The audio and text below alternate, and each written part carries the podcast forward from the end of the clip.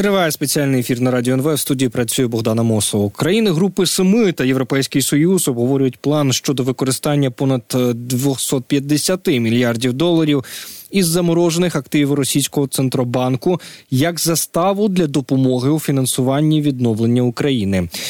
Про таке повідомляє видання Bloomberg. згідно з пропозицією, що обговорюється, союзники України можуть випустити боргові зобов'язання для фінансової допомоги у відбудові Україні, а використовуючи заморожені російські активи саме як заставу для погашення боргу.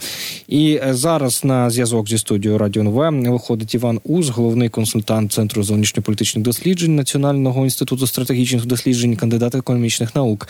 Пане Іване, вітаємо вас. Вітаю вас, пане Богдане. Вітаю всіх радіослухачів Радіо НВ.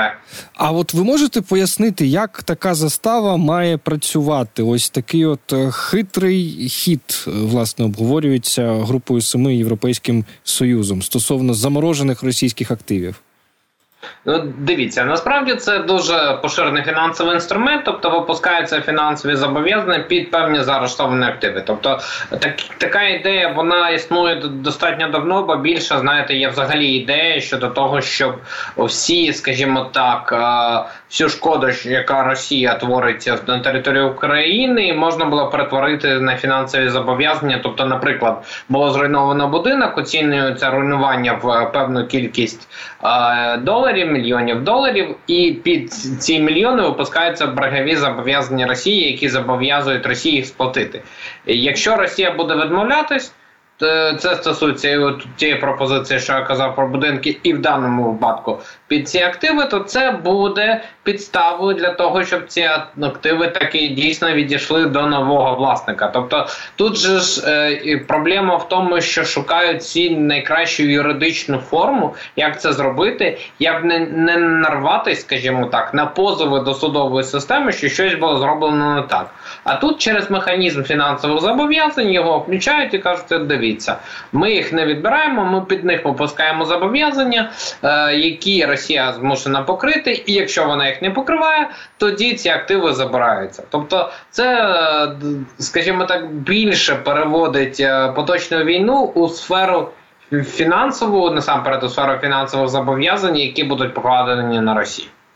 Ну от е, цікаво дійсно, що в Кремлі вже е, там е, лютують. Пісков каже, що грозить заходу десятиліттями судів через конфіскацію активів Росії. Ну і взагалі можна почути, що вони оце повторюють цю мантру, що незаконно, незаконно, незаконно. А які у них можуть бути перспективи в судах, і що взагалі стосовно цього кажуть на заході? Це їх заля залякує, чи е, навпаки, все ж таки шукають якесь рішення? Ну, безумовно, я я не скажу, що саме Росія їх залякує. Залякує саме розуміння того, що є певні правила, які встановлені в цьому світі, і безумовно недоторканність права власності вона існує. І зараз, як на мене, одна з причин, скажімо так, повільної роботи щодо процесу передачі України заморожених активів, взагалі будь-якої діяльності з ними, це саме те, що а, країни, в яких ці активи заморожені, вони побоюються, скажімо так, що буде через юридичну складову, тобто через позови до суди судів, а, це це майно все ж таки або повернута Росія, або протестовано подальші кроки з ним.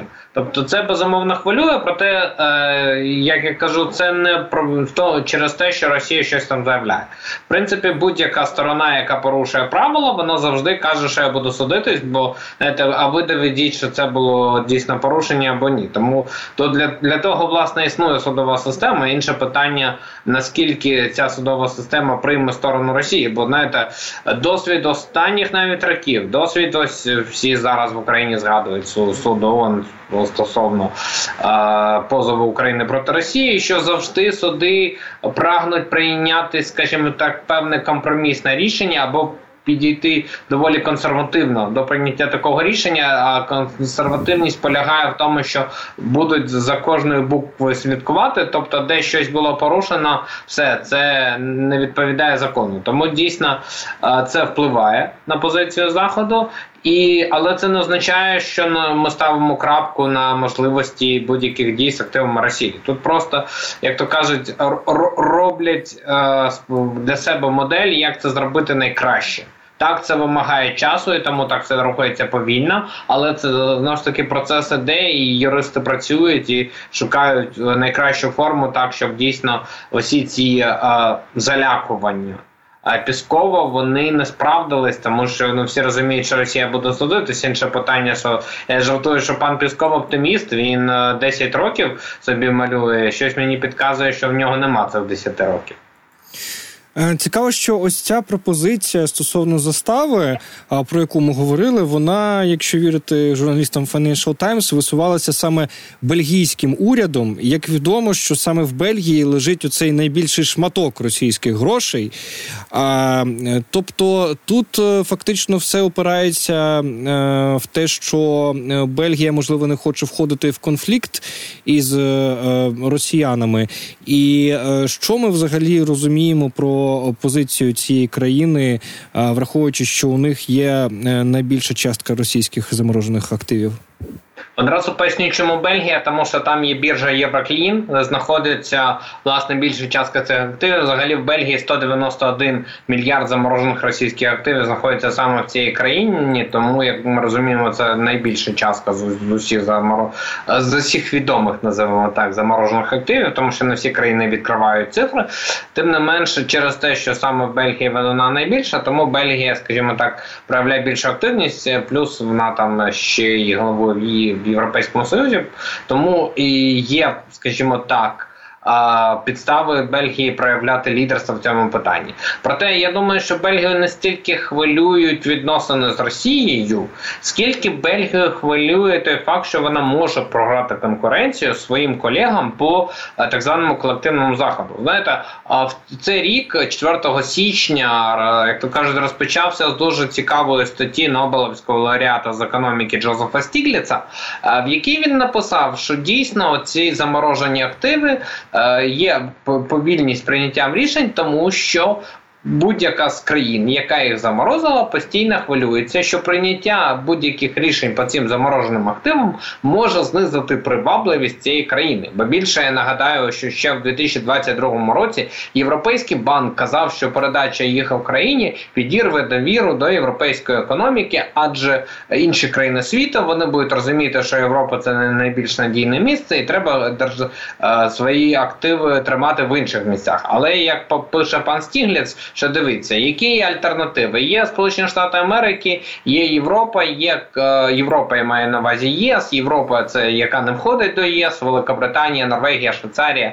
Тобто ці країни є ще Японія, є ще Канада, Нова Зеландія, Австралія. Тобто є достатньо країн, які відносять до колективного заходу, де, як правило, активи зберігаються. Що цікаво, що ми не чуємо про те, що країни тримають свої збереження, наприклад, в Китаї чи в Індії, чи в будь-якій країні, яка не відноситься до колективного заходу, тому що все ж таки вважається, що там, де є демократія, там не можна так просто відібрати ці активи. І саме для того, щоб підтримувати імідж ці, цієї демократії, не можна швидко приймати рішення. Треба, як то кажуть, це досконало вивчити. Водночас, що пише Стігліц? Що, по-перше, це рішення повинно бути одноголосно всіх країн колективного заходу, щоб там Європа не думала, що Сполучені Штати щось виграють. Сполучені Штати не думали, що там Велика Британія щось виграє. Велика Британія не думала, що Швейцарія щось виграє.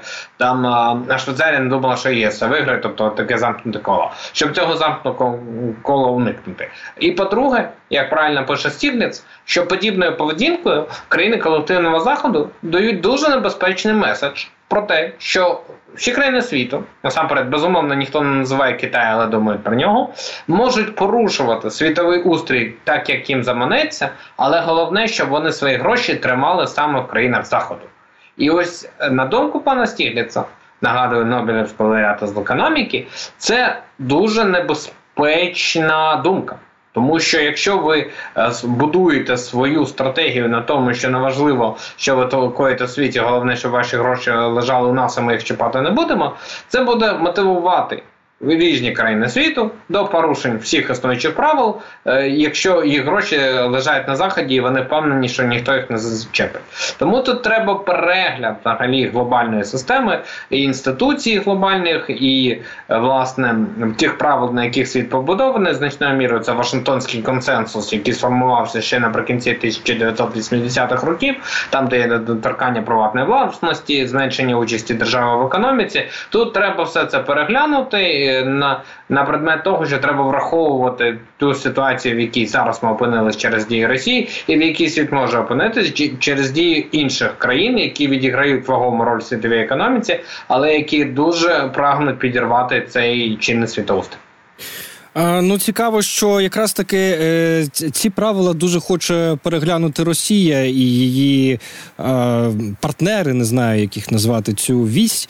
Е, і в ЗМІ писали насправді, що Росія хотіла б створити якусь свою фінансову систему, аби не залежати від е, відповідно від заходу. І я навіть бачив нещодавно таку цікаву новину, що в обмін на Е, зброю у КНДР Росія хоче а, е, запропонувати доступ відповідно до фінансових ринків. Це теж дуже такий анекдот, можна сказати. Але в принципі, наскільки ми бачимо, а, е, зараз є потуги ось у цієї а, осі країн якось по-своєму розвернути світовий фінансовий порядок. Пане Богдане, дивіться, розмова про те, що Брікс створить свою валюту, триває доволі давно. Але як ми бачимо, і близько вони не підійшли до цього. Тому що, ну, по-перше, в мене у самого є дуже питань до БРІКС, до країн, які до нього входять. Тому що дивіться, навіть беремо це нещодавнє розширення. Наприклад, ну, Саудівська Аравія, до речі, так і не, дійшла до БРІКС, тобто вона нібито збиралася, але не дійшла поки що до нього. А Об'єднані Арабські Емірати Іран, у них територіальні претензії один до одного. Індія і Китай також територіальні претензії один до одного. Тобто, знаєте, це е, коаліція країн, які пози... позиціонують себе як така матеріалізація цього терміну глобальний південь.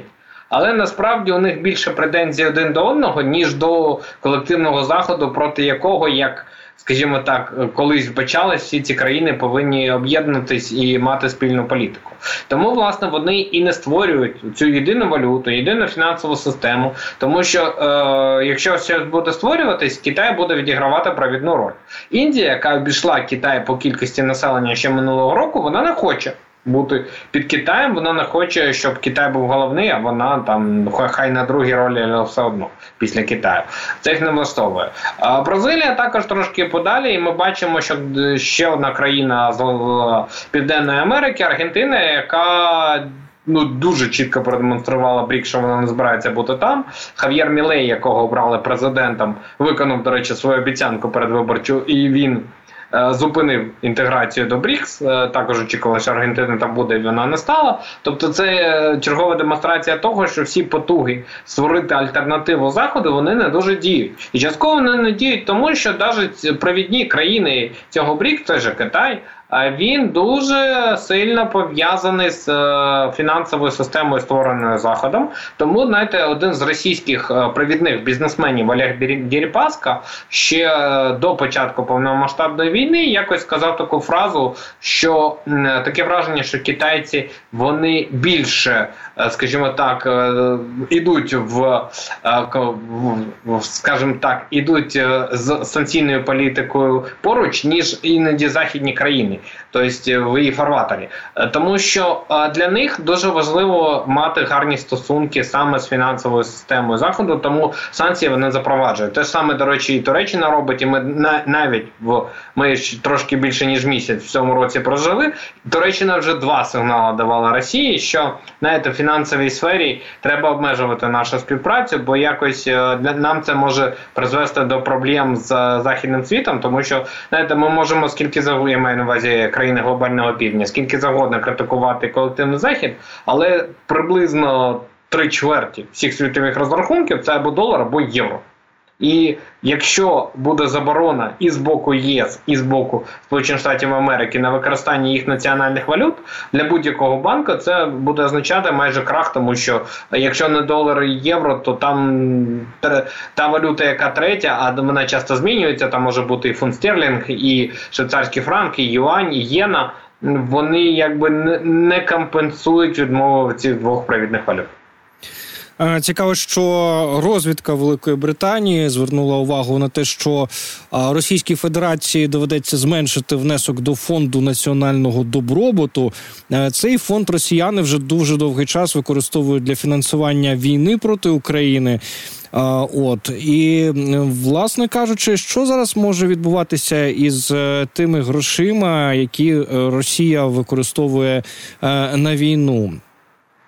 Насправді фонд цікаво, вже ж йдуть розмови. А чи доживе цей фонд національного благополуччя Росії до завершення цього року? Нагадаю, що на 1 січня 2022 року, коли не було ніякої повномасштабної війни, в цьому фонді було 113 мільярдів доларів. Зараз е, на січень поточного року вже 52 тобто більш ніж два рази скоротились. А по рублям там навіть трошки зросло в лютому минулого року цифра. Там більш ніж 9 трильйонів зараз е, рублів. Зараз 4,7 трильйонів рублів. Тобто також ну доволі помітне скорочення. Тобто, всі бачать, що цей фонд радше скорочується ніж наповнюється, і питання в тому, як довго він протримається, тому що вже е, наприкінці минулого року вже лунали такі такі обережні заяви міністра фінансів Російської Федерації про те, що слід, е, скажімо так, не забувати про ресурс, як він сказав, у 40 трильйонів рублів. Це всі гроші росіян, які лежать у всіх банківських рахунках. Тобто Оскільки вже подібні лунають заяви, це означає, що цілком можливо, що ближче до кінця цього року ми вже бачимо певні дії Росії по е, заморожуванню е, рахунків власних громадян власних банків, тому що грошей не вистачає. Фонду національного благополуччя може не вистачити дійсно на покриття цих військових затрат. Економіка не дає того результату, який був раніше, елементарно, тому що вся логістика європейського експорту була орієнтована на захід.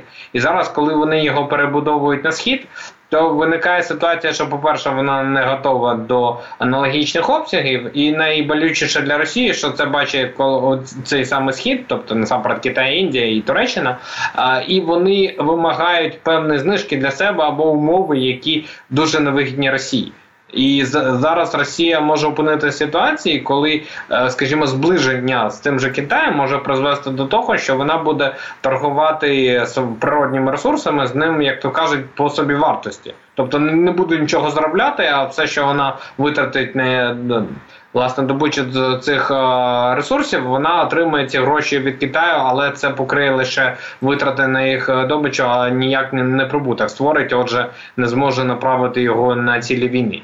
Тому насправді так, там ще ресурси є. Російська економіка все ще працює, і все ще навіть ось давайте цифра, яка була з жовтень, що там приблизно 33 е, мільярди доларів вони отримали від зовнішньої торгівлі, тобто гроші ще надходять. Хоча що цікаво, апріорі було 37,2, а потім стало 33.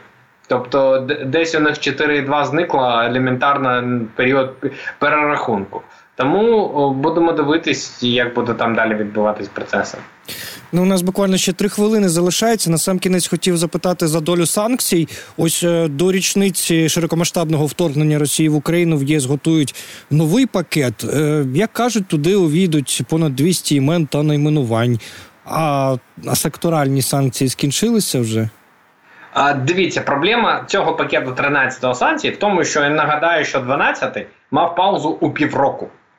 А зараз фактично пройшло декілька місяців після 12-го, і зараз його хочуть. Тому це більше символічний пакет санкцій. А най, найпростіше, що можна зробити, це власне знайти поширити список фізичних та юридичних осіб. Е, ми розуміємо, що тут дуже багато людей, які під нього не підпадають. Що стосується секторальних санкцій, то все ж таки ми бачимо, як складно знаходити нові сфери. Чому тому, що там, де було легко, це все зробили на початку. Зараз це складніше, але це не означає, що їх не буде. Тобто я все ще очікую, що і Росатом в кінці кінців буде під цими санкціями, і по алюмінію все ж таки буде повне прояснення, і по долі Калінінграду, яке нагадаю на одним з перших пакетів санкцій. Санкції були запроваджені, а потім їх якось так переглянули, і те, що було заборонено постачання за взагалі сказали, що окей, можна постачати ці товари а, залізницю, а не можна автомобільними шляхами. Тобто, це був крок назад. Тому насправді ще є багато чого. Просто саме через те, що хочеться зробити щось, додати до е, другої річниці початку повномасштабної війни. Тому власне зараз кажуть про найпростіше, чим є е, цей список фізичних і юридичних осіб. Пане Іване, дуже дякуємо вам, що долучилися до нашого етеру. А Іван Уз був на зв'язку зі студією Радіо НВ, головний консультант Центру зовнішньополітичних досліджень Національного інституту стратегічних досліджень, кандидат економічних е, наук. Говорили про те, що робити, власне кажучи, із російськими замороженими активами, як зараз на користь України їх хочуть використати країни Групи Семи та Європейського союзу? Нагадаю, обговорюється план, так би мовити, випущення в боргових зобов'язань використання цих. Використання цих коштів як застави для погашення боргу. Ну і е, відповідно також згадали про черговий пакет санкцій. 13, який е, мають е, ухвалити в Європейському Союзі до 24 лютого до річниці вторгнення Росії в Україну широкомасштабного. Це не є секторальним е, пакетом санкцій, пакетом секторальних санкцій. Там у нього увійде понад 200 імен та найменувань. Нові заходи передбачають розширення переліку осіб і установ, чиї активи в ЄС мають бути заморожені до слова, і крім того, під санкції мають потрапити інші компанії, які сприяють військово-технологічному посиленню Росії або розвитку її сектору оборони та безпеки. Згідно з планами, додаткові каральні заходи можуть торкнутися значно більше ніж 200 осіб та компаній.